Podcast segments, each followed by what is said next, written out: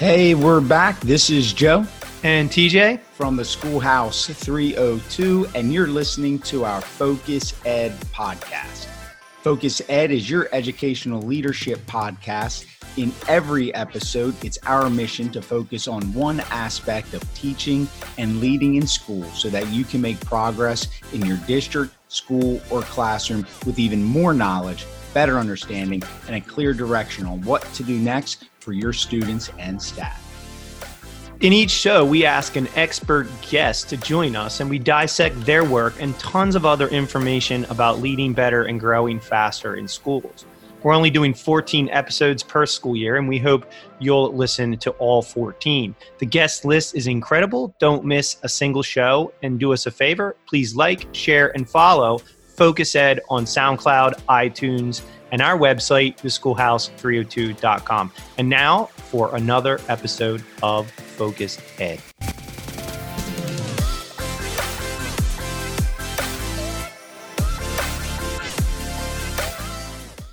Each episode of Focus Ed, we invite expert guests to join us. And this episode, we have Jeffrey Benson. Jeffrey, welcome to the show. Great to be here. Our focus this month is on improving every lesson plan and embedding that with social and emotional learning. And so we didn't, we could not think of anyone better than Jeffrey um, to have on our show. T J, why don't you tell our audience a bit more about Jeffrey?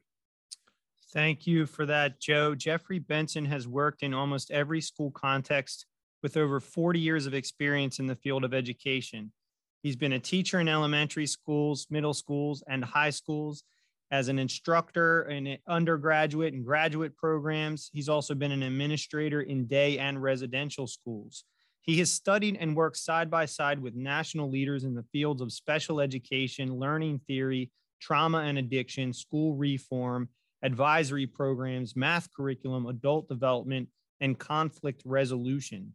His books include Improve Every Lesson Plan with S E L, which we're going to talk about today, Hanging In, Strategies for Working with the Students Who Challenge Us Most, and ten Steps for Managing Change in Schools.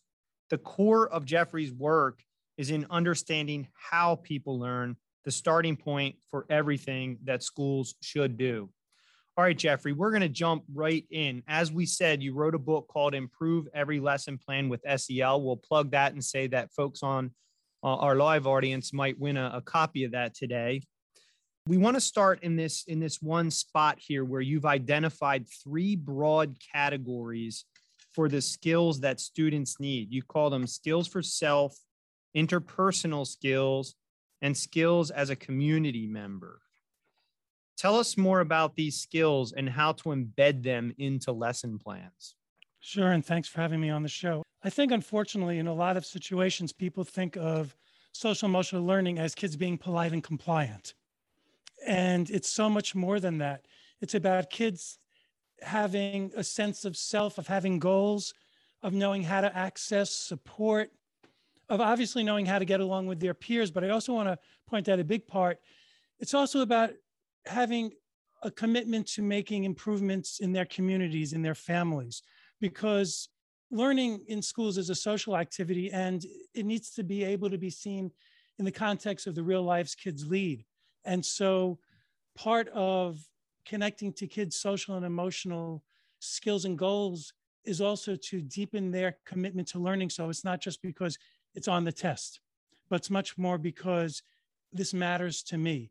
And the difference, as we know in our own learning, as well as for kids, the difference in one's perseverance and one's effort to do mastery is so different when one's driven from internal drives, needs, commitments, versus I'm being doing this to be compliant, to get a grade. That has been a failure for so many kids for so long, to ask them to just be compliant. So those skills embed a lot of how do I seek my own solace? How do I seek my own goals? How do I mesh those goals with my peers? And ultimately, how will I be of use to my community when I get out of school? John Dewey said one hundred years ago, in a democracy, underlying goal for everything is how do you participate as a member of democracy? How do we teach kids to do that? Those are, those are skills that encompass all three of those areas. Jeffrey, we couldn't agree more with the intrinsic versus extrinsic motivation.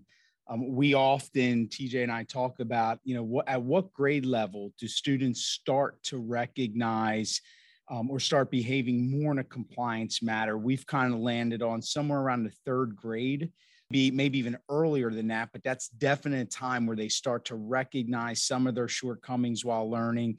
And then like a grade matters more so than maybe something else. What are some very practical, you know, suggestions and strategies that we can really across the, the P twenty system, I would broaden it, you know, throughout to start developing that intrinsic motivation or recapturing it after it's gone? And, you know, I'm in a high school only district and it's difficult. I'll say if, if that intrinsic motivation is left, it's very difficult to reclaim. Yeah, it's, uh, everyone has an obligation to build that capacity in kids from pre-K up through twelfth grade. Um, so I'm going to talk about two particular traditional things that happen in classes. And this is embedded in, in the book in various ways. One is giving think time.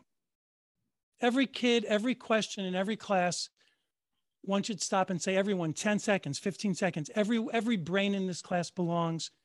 I want everyone to think about this. So a typical thing is a teacher says, okay, who can tell me what we did? And before I finish the sentence as a teacher, there are five kids with their hands up already in class who have the auditory language ability, the processing speed, probably the cultural and personal connections to me that they're willing to, before I even finish the question, have their hands up because they can hear where this sentence is going, which is who can tell me what we did in class yesterday? They don't even wait. They have their hands up. And this happens from kindergarten, pre-K, the kids who process language quickly and who feel an affinity to the teacher and feel safe, have their hands up. And from early on, let's say Joe's the one who answers that question. Joe must be the smart one, right? Because he has his hands up right away. It happens a thousand times a year. So way before third grade, I've already sussed out that I'm not the smart one. And so I start hiding. I start hitchhiking. I start waiting for Joe to do the work for me. So think time is really important because I have to believe that every kid has something to say. So here's a way to, to do that particular one. Class, I want everyone to stop. ten seconds of quiet think time. Think of one memory that happened during class yesterday. All of you are here. There is not a right answer. There's just the only right answer is what you're thinking. And then we go around and collect some memories. So one kid might say, Mister B, I remember when the, the marker slipped out of your hand when you were writing. I was like, oh, me too. I remember that. Somebody else might say, hey, I remember when Jose had that great answer about the number two. I'm like, me too. I remember that. Somebody else might say, I remember when the pigeon landed on the windowsill. Me too. But what we're doing is collectively rebuilding that classroom and saying mm-hmm. everyone's memories matter in this classroom. If we only immediately pick those first five kids, we reinforce something really horrible, which is this notion that speed equals intelligence and quickness equals wisdom. We must undo that. The other point to that one is, and this is a tough one, ninety percent of the questions we ask kids in school is guess what the teacher's thinking? Not what are you thinking? What interesting stuff does your brain think about at this point? What diverse and wonderful ideas are you having now? But more, can you guess what I'm thinking? And we're doing it with no think time. So what we're doing is reducing the cognitive involvement of eighty-five percent of the kids right off the bat. And we reinforce this notion that I guess the other kids are the smart ones who have their hands up right away. Whereas you give think time and opportunities for kids to explore their own thinking. I've heard some amazing things from kids who otherwise don't, can't guess what Mister B is thinking, but have some really nice ideas. It connects me to them. I can express my joy, which is genuine, and they're wildly diverse ideas. And they realize that what they have to say matters and is a contribution to the intellectual, you know, discourse of this class. So think time for every question and trying to figure out how to not make it be, guess what the teacher's thinking, because that also so overloads in terms of cultural references and values. To be able to think what my teacher's thinking. I have to have a lot of alignment with my teacher to guess that. So those are my two favorites. And I think if we did that early on and all the time, we'd find that a lot more kids would feel safe saying what they're thinking, saying their interesting, fabulous, and even their partial idea. So you don't have to have the whole idea, but can you even remember one mo- moment from this, one notion, one idea that happened? Thank you so much for adding to this class's understanding. And that comes back to a social emotional skill, which is how do you contribute to your community? How do you listen to divergent ideas? How do you appreciate your strengths? How do you articulate your own beliefs? That's the safe space, the safe and brave space that teachers can make in classrooms pre-K through twelve, twelfth grade. So much to take away from that, Jeffrey. I do want to say that when you said Joe was a smart one, he passed me a note that said, that's true. So I'm dealing with that over here. Think time, ask simple questions about memories. I love that. Speed does not equal intelligence. I wrote that down. The guess what I'm thinking questions gotta go. That's just great uh, nugget of support for the people who are listening here. Can you connect that to how students learn and retain information? You, you have it in your bio that you've studied that. I'm sure you, you're well-versed in the neuroscience, but they also have to know the content, right? And so how do you connect that, what you just said, to how they learn and bridging that to um, the curriculum stuff? We build what we know on what we've previously learned. So if I came in and started speaking Spanish to you all, and I'm probably a few of you out there are fluent in Spanish, you wouldn't understand anything. So I have to start with where you're at and build up from that. Um, this is so critical. So what people do is they connect what they previously know to new information, but there's a really interesting part from brain science, which is the brain is an organ that works at a need to know level. So why do I need to know this? Why do I need to focus? What is it in this for me that I can connect to that's going to make me have some cognitive, intellectual, social connection to this new information? And as a teacher, how do I make that space so kids can construct their own knowledge? Because if the only thing is, can you guess what the teacher's thinking? Well, either I get it or I don't. But if I can involve kids in being open to the process of their learning, what does this make you think about? What does this remind you of? What do you previously know about this? For older students, what purpose can you see? And there's that question can be for younger students in various ways. How can this connect to your goals in life? Um, one of my favorite questions, and this is a lot in the book, which is, what difference would it make in your family, your community, or this world if everyone understood what we're trying to understand now? How would that matter? So I want to come back to, we work from what we previously know. We learn more from making errors and correcting them than from repeating what we already know.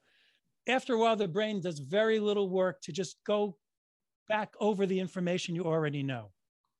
But having a space in which you can say, I'm thinking this, this is my idea, this is what I'm thinking about, allows you to explore all the possibilities. There's not one, there's not one synapse in your brain that remembers the year George Washington was born. It's interwoven with all sorts of information. So what we have to get kids to do is say, what do I know about the early seventeen hundreds? What do I know about George Washington? What do I know about when the Constitution was written or the Declaration of Independence? How does all that help me hold that information? So we learn things that get interwoven in sort of a tapestry of previous held information. What's really important is that each kid finds a way to hook that to what they previously knew. This is why it's so important to make safe and brave spaces in classrooms so kids can feel safe saying, here's my thought. Here's the connection I'm making. I'm thinking this. Does that make any sense? This is the other part that we have to work so hard against, is that not only is, are ninety percent of the questions guess what the teacher's thinking, but it's in a social setting in which we're assessed constantly, one hundred percent of the time. And so we have to create spaces in which not every answer is an assessment. Yes, no, right, wrong, in front of thirty peers. That's going to shut kids down. So what we want is to take all the impediments away from them, forging their own connections and airing out those connections. So a lot of what, you know, teaching ultimately is, you know, Einstein said, I don't teach my students. I provide the conditions in which they learn. I present stimulation to the class, a new math problem, a paragraph in a book, a definition, a science experiment. And what I want to know is what's happening in all your wonderful, beautiful brains at this point. What are you thinking now from that stimulation? Oh, you're thinking that. Now I can think about what's the next thing to give you. Oh, and you went down that avenue. What a fascinating idea. I had never even thought of that connection. Wow, that helps me. So I have to create that space in which kids can expose their thinking without fear that it's only going to be evaluated. So we do that minute by minute in classrooms. So I want to go back to, you know, Jocelyn, what happens when I get them in twelfth grade? I make a rock hard commitment that this is going to be a safe space to air out your ideas. I'm going to do that over and over again. This may not have happened to you before in life. I may be the first teacher who is fascinated by your wonderful ideas. Yay, that's what this space is about. From that, which is why for me, formal assessment, and I put a big part in the book about this, for me is, I think about almost every teacher I know who wanted to become a teacher, wanted to be in dialogue with kids about what they were thinking about the content, about the stuff. So how do we create that space in which they are in dialogue with us versus worried that they're going to give the right or wrong answer? And that's what we're going to do from every moment, from the second they walk in the classroom to that last moment they're out of there is, I honor your thinking. I love your brains. I love what you do with this stuff. I'm going to keep taking you down this road to understanding this content. But all along the way, what each of you is constructing is going to help all of us understand this at a really deep level. And we have to create that space. So another thing around that is I don't have to, as the teacher, hear everything kids say. I'm a big believer in turn and learns. So if every kid in the class has a memory from class yesterday, I might say, turn to your partner. Each of you share what you've thought of from yesterday, because I want them to be simulating each other. Plus, that's a fabulous social emotional skill, right? How to articulate your thoughts, how to listen to someone else's ideas. And I might say after that, instead of telling me what you said, could two or three students share what your partner said? Great skill. Summarizing someone else's thinking, as well as honoring someone else's thinking, as well as adding to the stew in this class of how we're understanding something. Do I have to go around and hear what every kid said? No. I'm going to come around. I'm going to pick up those pieces as we go. But I want them to feel like their ability to articulate their thinking is the most important activity that happens in this class. Jeffrey, that's a long answer. No, no, but it's very rich. And I want to dig into something here. T J and I often say that this podcast, we try to make it real conversations with real educators facing real problems. And you started to dive down into that assessment hole. So I, I do want to get in this muddy water for a little bit. Is it possible? We're still in an account, accountability rich environment. You know that, you know, the assessments, high stakes environment has not gone, despite E S S A bringing some S E L into the picture. But something that struck me, and I'm, I'm going to ask you whether or not you think I'm right about this.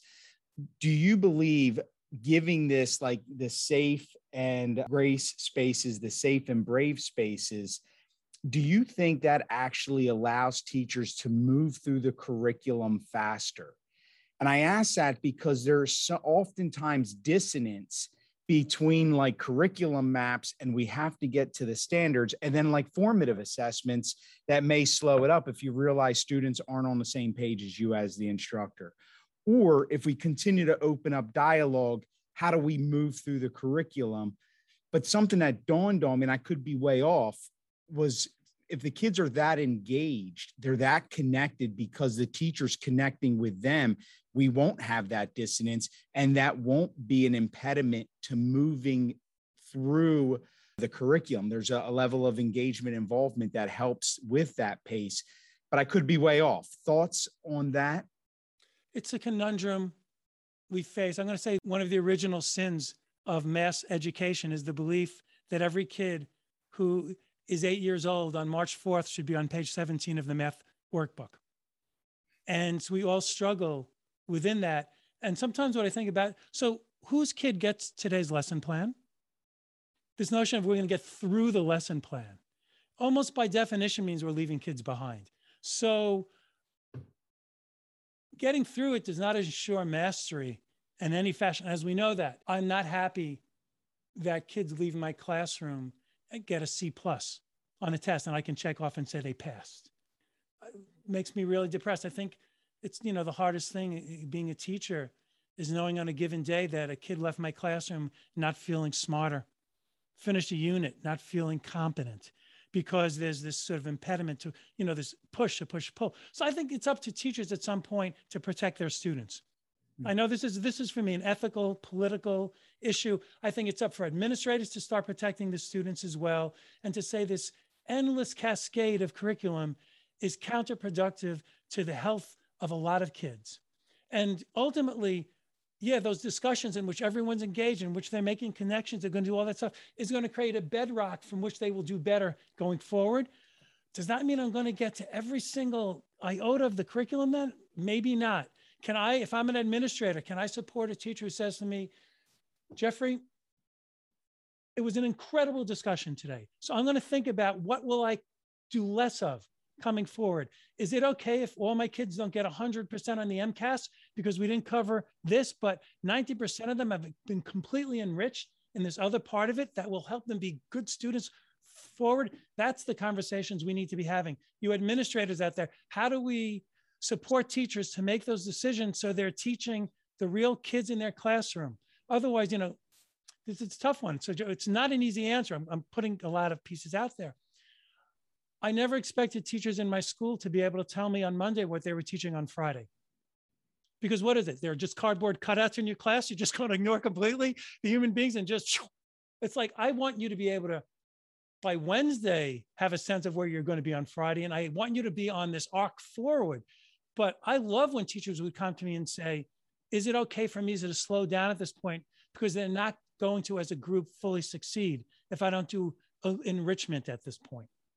That's great stuff. That's what we want teachers to be able to say to us, and not shut the teachers down, which is what we've done, and make them hide because they're not railroading down the curriculum.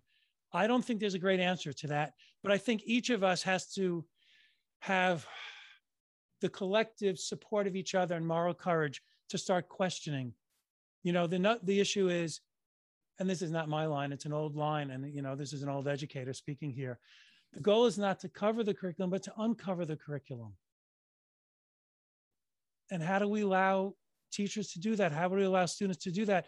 Because in part, and this is a part among many things about being an anti-racist educator, is otherwise it implicitly favorites kids from the dominant culture because of all the cultural references and embedded assumptions in the curriculum. And if we don't allow kids to uncover it, what we're really doing is leaning into the privilege that certain kids bring to school. And that will not be helped by railroading through the curriculum. We will just be replicating inequality. How do we fight that? Well, we have to fight in many ways. I wish I had the magic wand, only I'm hoping all of us look to each other and say, how can I do it in my school? How can I do it in my grade? How can we protect? I'm going to say this, I mean this, Marl. How can we protect the majority of the kids from the stress the adults are laying on each other to get through the curriculum? It's powerful what you're saying here. A lot of wisdom, Jeffrey, and I think people are going to take a lot away from that. And, and it's true. We do have to fight against this notion that we're going to push through all of these standards and that every kid's going to understand all of that and get back to teaching the whole child. And that's co- why we contacted you in, in the first place, because we know that that you believe in that. Let me just jump in and say one more thing for the kid who's not fully ready for any of a number of reasons on March fourteenth, be on page thirty of the workbook. If the kid isn't, well, then the kid must not be smart, and the kid internalizes that. The teacher must not be a good teacher. The family must be deficient. The, you know, the administration must not be pushing them hard enough, when really there's just a disconnect between child development and the curriculum. And we have to reframe it that it's not that the kid is incompetent. And that's the person in all of this I want to protect the most. The kid from believing that I must be stupid. Because once you get, you know, we know that the opposite of a, a growth mindset is a fixed mindset. I only have this much intelligence. that I get to work with in school. And what I'm going to do is hide out to prevent being seen as being stupid in class. And there's a huge number of kids who just want to get through school, not being exposed as being stupid. And that goes back to the ninety percent of the questions being guessed what the teacher's thinking. It goes back to no think time. We have to make every kid feel valued and worthy, because every kid is valuable and worthwhile. And I think a lot of what you're talking about too, in terms of the student experience and the teacher experience, is what Joe and I have called a learning culture. And it's a place where the teacher thinks really hard in the P L C and thinks really hard about the lesson plan and thinks really hard about the day and what's happening as it unfolds, so that while it's unfolding, the kids can think really hard about the content and their experience and themselves. And schools have gotten to, you know, somehow gotten to these, this standardized curriculum and have actually gotten away from thinking. And so I think it's almost backfired on us in a way. Right. So you've talked about the student experience. I want to ask this question as we kind of pivot into some of your, you know, your um, experiences and theories about schools and about this profession in general, so that people can take away some nuggets there as well, beyond just our conversation about S E L. If you were going to improve the student experience in every school, what would you want to see done? It's such a big question, right? Because there's no one thing to do, because we would have figured that out. But I'll give you my snarky answer first. We actually have a model of schools that produce kids who become leaders in industry, leaders in their community, who go on to prestigious colleges, who go on to careers in politics. And it's the private school model. And so what do we know? That those are kids who mostly come from privilege already, and we're spending sixty thousand dollars a year on top of that to educate those kids of privilege so that they can continue to operate at that level. So that's only about five times the amount we spend on public school education for kids who have not had that privilege. So obviously the first thing is to do is to find that huge money. We just ended a war in Afghanistan. It seems to me we could start looking at that military budget and say, let's take that budget and put it to schools, because clearly it didn't work there. And we are so inequitable in resources. So that's the first thing. Second thing that circles around to is class size. I don't know any adult who would say, I would prefer my kid was in a class of thirty versus a class of fifteen. And here's here's uh, one of my other snarky parts. Um, I and have had some um, interesting conversations with people who said, it's not class size, Jeffrey. You know, it's the quality of the teacher. It's the teacher matters more. And I would say, well, then why don't we just take the best teacher, put that teacher in the cafeteria with two hundred fifty kids, save a whole bunch of money, and we'll do great. Because of course that's not true. There's a point at which it doesn't work, in which you actually have to have some personalization of learning. And my guess is we have to get classes down to about fifteen, sixteen kids. You know, the standard, like people say, wow, we, you know, we only have twenty-four kids in our system in each class. I'm like, well, that's better than thirty, but we're not where we need to be. So class size is really important. Tremendous more support for teachers in terms of mentors, in terms of P L Cs, in terms of working with other teachers and with their supervisors in doing lesson planning, so that you're not alone in trying to figure out, how do I have each kid leave class feeling competent, given the diverse needs of kids in schools? Tremendous amount more support for teachers in terms of lesson planning. I want to go back to one other thing J T said about how do we do it through a lesson. And this goes back, a small plug of the book is what we did is we set up the chapters and the sequence of the book to be basically took a lesson plan and broke it into eight sections and said, in each of those sections, how could you max out kids' thinking? How can you max out kids' sense of competence? So that if you can't do it in every section, okay, I don't think anyone can. I don't even know if my best I could have done that. But could I at least at four or five junctures in the lesson, could I have caught myself and said, oh, here's one of those moments when I say, okay, everyone, what are you thinking right now? What's important to you? And I turn to your partner. Older kids, write, you know, one, write one paragraph to me. What do you think is really important? Catch four or five moments in each class. That's doable. That is doable. So long answer again, because it's a big problem. We've gotten ourselves into a cul-de-sac that's not successful in terms of enough kids being successful in school. And we don't even know in some fashion what it would look like if we had schools where all kids felt welcome, where all kids were heard, where all kids were honored, where all learning styles were part of the lesson plan, in which each kid was the one who the lesson plan was written for. Fred, along that line, those lines of things like P L Cs, mentorship, developing teachers, you know, getting them into a space where they even feel that they're comfortable and confident to learn, that they're not being judged all the time, and they can actually operate in a safe space. Is there a resource or, or something or strategies to really support teacher development outside of the mentorship, outside of the P L C, even if it's a physical product that you've just seen something work really well in that development? You know, it's again, is there one thing? No. I think that school systems can set up and how you can use grant money to put teachers in self-regular, you know, self-organized P L Cs. So they're doing it because they want to do it with each other, and there's money for them to do that. And, you know, one of the things we learned doing remote learning was I run seminars for teachers all over the country who'd want to sit and talk to other teachers about how to do this work. There's a lot of desire for teachers to learn to do their work better under these conditions. You know, my the organization A S C D is a really great treasure trove for articles, for books, for P L Cs, for learning communities. And I would always say, go to their website and start kicking around and, and digging around and seeing what's there, because there's so much there. They're a really good resource and a good starting spot. You know, and this goes again, you know, back to some, you know, supporting teachers to self-organize. You don't have, you don't need permission to seek out four or five other teachers in your school system and go out to coffee once a week and to talk to each other and find peers and do your work better and feel better with each other.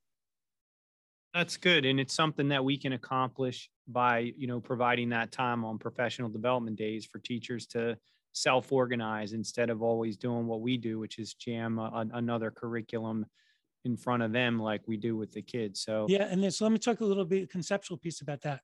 It's both about kids and teachers. I often talk about in classrooms, there should be places where kids can get up and stand and move while the lesson's going on. Like in ballparks, you know, we have standing room only sections. And I've worked in a lot of schools to do that. And what I always often say is to teachers is, oh, I know in your head, you're thinking there are five kids who would screw that up completely.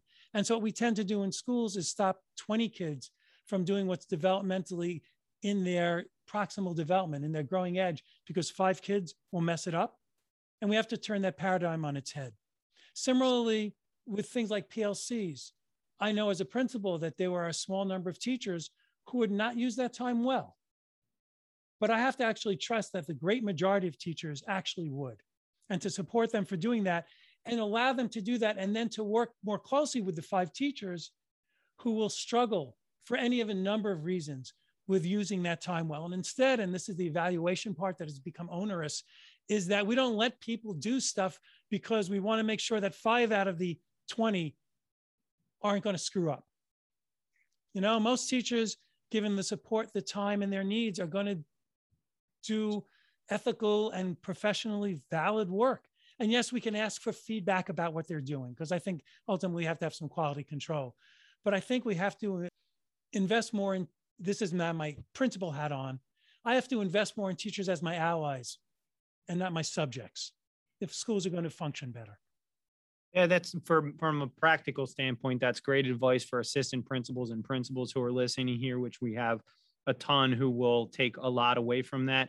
I'm curious, um, we're going to link back to your books and your work, and you mentioned A S C D. I'm curious if there's not one or two authors or leaders in education or even outside of education who you follow, who you would say, if you're not into this person's stuff, you got to go there and, and read it and learn about it. Wow, there's um, there's a lot of great people out there doing work. So I'm going to actually take us back a couple generations, which I think, you know, I sometimes call myself an educational elder at this point. It's sort of our job. I, I, I would wish we read Carl Rogers more. Carl Rogers' work in terms of human development and child development is critical to making safe and brave spaces in schools, and ultimately how to be in relationship to kids so that they can freely think is really important. I love Zaretta Hammond's book, Culturally Responsive Teaching in the Brain. That's one of my go-to books. It's, it's just a great book. Every time I come back to it, I'm like, yay, thanks, Zaretta, for writing that book. There's the book Brain Rules, which is my favorite book to give people who want the non-neuroscience level info about how do brains work and how do I, how can I apply that in the classroom. That's one of my favorite books. There's a book called No Mind Left Behind, which is about executive functioning. Executive functioning is the ghost in the machine for kids' failure, especially in middle school and high school.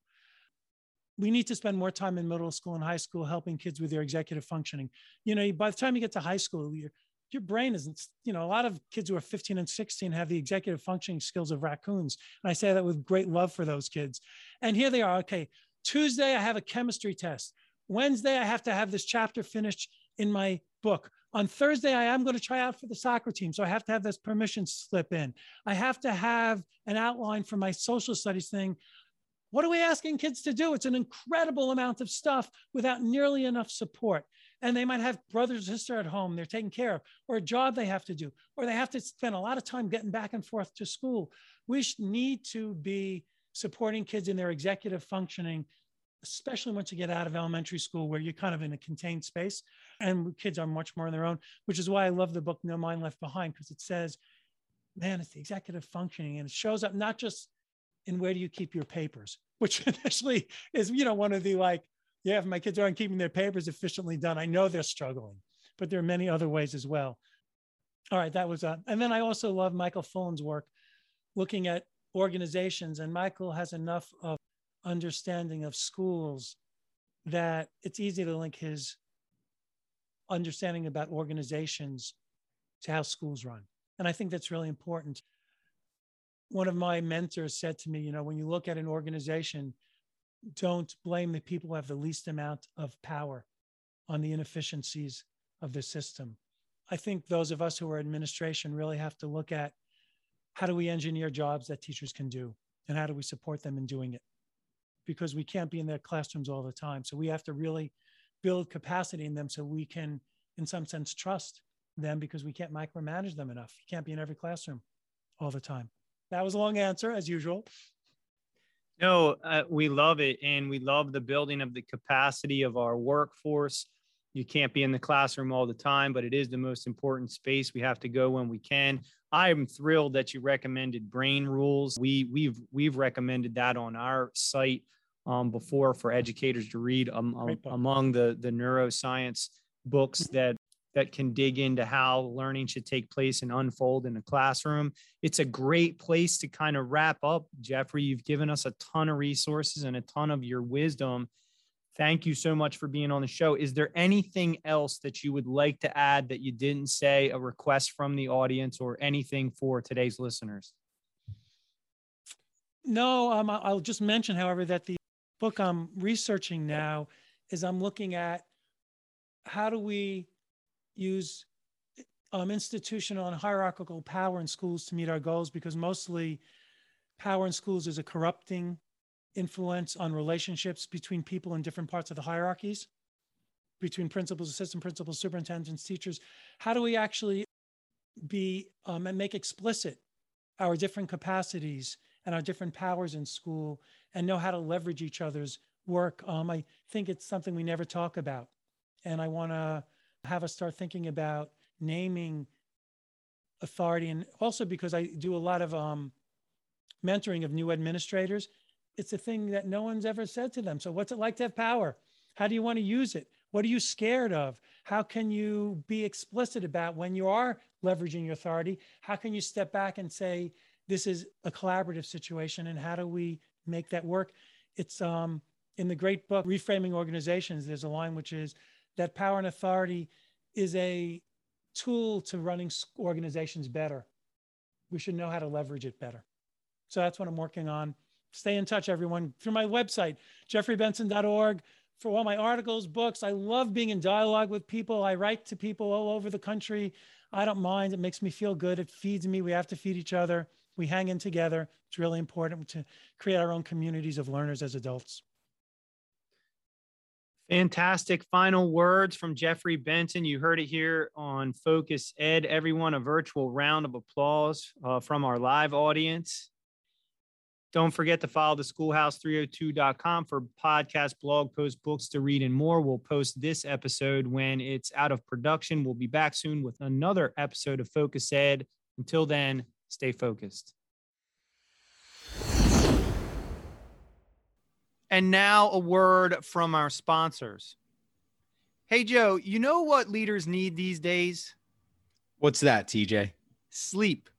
A good night's rest, self-care. We've heard it over and over and over again from our guests on the podcast that you can't pour from an empty cup. Leaders need sleep. One of the number one ways you can replenish yourself and lead better is a good night's sleep. I hear you, but you know what? I'm so tired. I don't even like thinking about, you know, getting a good night's sleep. But, you know, do tell, how do we go about getting better sleep? Well, I think that's part of your problem is you need a better bed. It always starts with the bed. That's why we recommend GhostBed, our sponsor, with thirty thousand plus five-star reviews. Their patented sleep and cooling technology gets you to sleep faster and longer than any other bed. That's right. And their handcrafted mattresses come with a one hundred one night at-home sleep trial and a two times the industry standard warranty. They're absolutely certain that their beds will work for you. And with free shipping within twenty-four hours of your purchase, it's fantastic support from the company. And guess what? Just for being a listener at the Schoolhouse three oh two, you get thirty percent off with the use of our code S H three oh two at checkout. You go to ghost bed dot com, you get some sleep so that you can lead better and grow faster. You use S H three oh two at checkout. Absolutely. And last thing, even if you don't need a bed, you're thinking, wow, I would love to try out GhostBed, but I just bought a bed.